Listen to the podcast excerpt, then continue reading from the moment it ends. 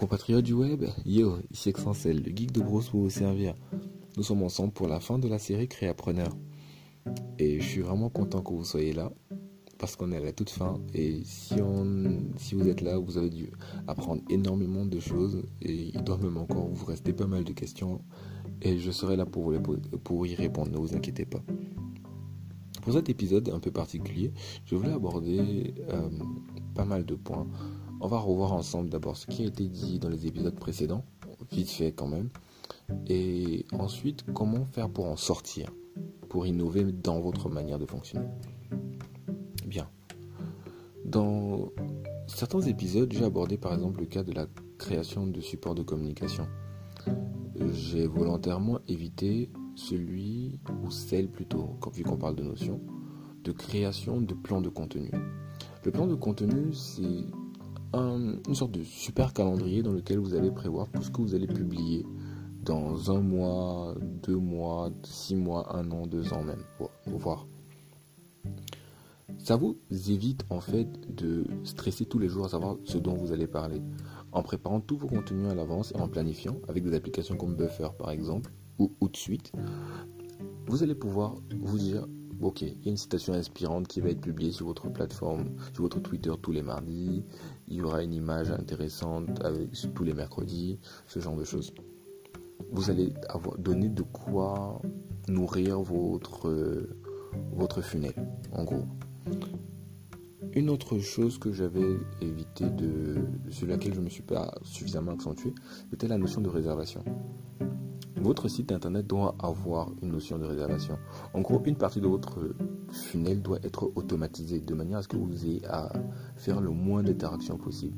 Il faut que lorsque vous ayez une notification sur votre téléphone concernant votre CRM ou votre funnel, que ce soit une notification d'un client qui est en train de vouloir être converti.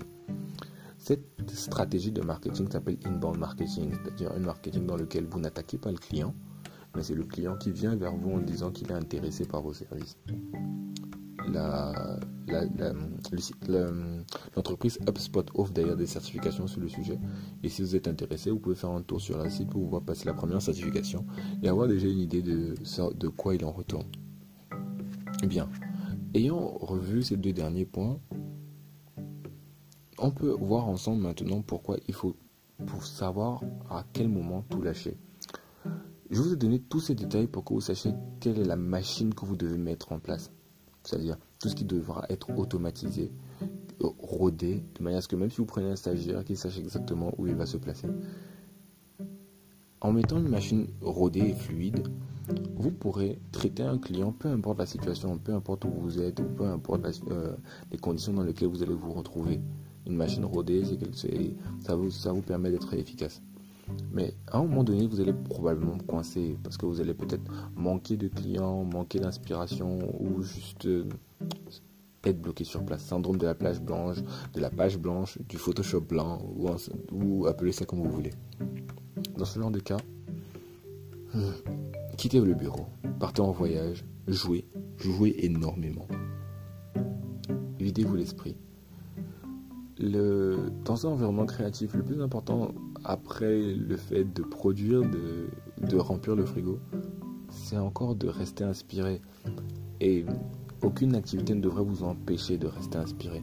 Donc, si vous avez l'impression que vous n'arrivez plus à être au top euh, par rapport à votre marché, par rapport à la concurrence et sort, c'est peut-être le moment pour vous de partir dans une mission de recherche et de développement personnel et de vous offrir des congés pendant lesquels vous allez voyager, euh, aller à des colloques, aller à des séminaires, rencontrer de nouvelles personnes, échanger des cartes de visite, travailler même avec d'autres personnes, permettez-vous d'être même stagiaire pour des personnes qui sont meilleures que vous, mais bougez-vous, voyez autre chose, sortez de votre cercle de confort.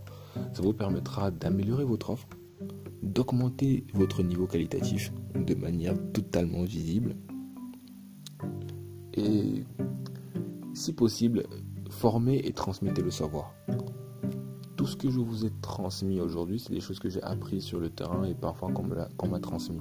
Ne, gardez pas en otage vos connaissances. Transmettre est le meilleur moyen de maîtriser ce que vous avez déjà appris et d'être sûr que vous l'avez compris. Donc, formez des personnes qui vont comprendre ce que vous faites et qui vont vous permettre à vous de mieux comprendre ce que vous faites et transmettez-le. Et lorsque vous aurez maîtrisé votre machine, vous aurez maîtrisé votre propre processus créatif, vous pourrez revenir à l'épisode 1 et augmenter vos tarifs. J'espère que cette série vous aura plu. C'était Extensel, le geek de pro. Je suis disponible pour toutes les questions que vous, voulez, que vous voudriez me poser. D'ici là, portez-vous bien. Ciao.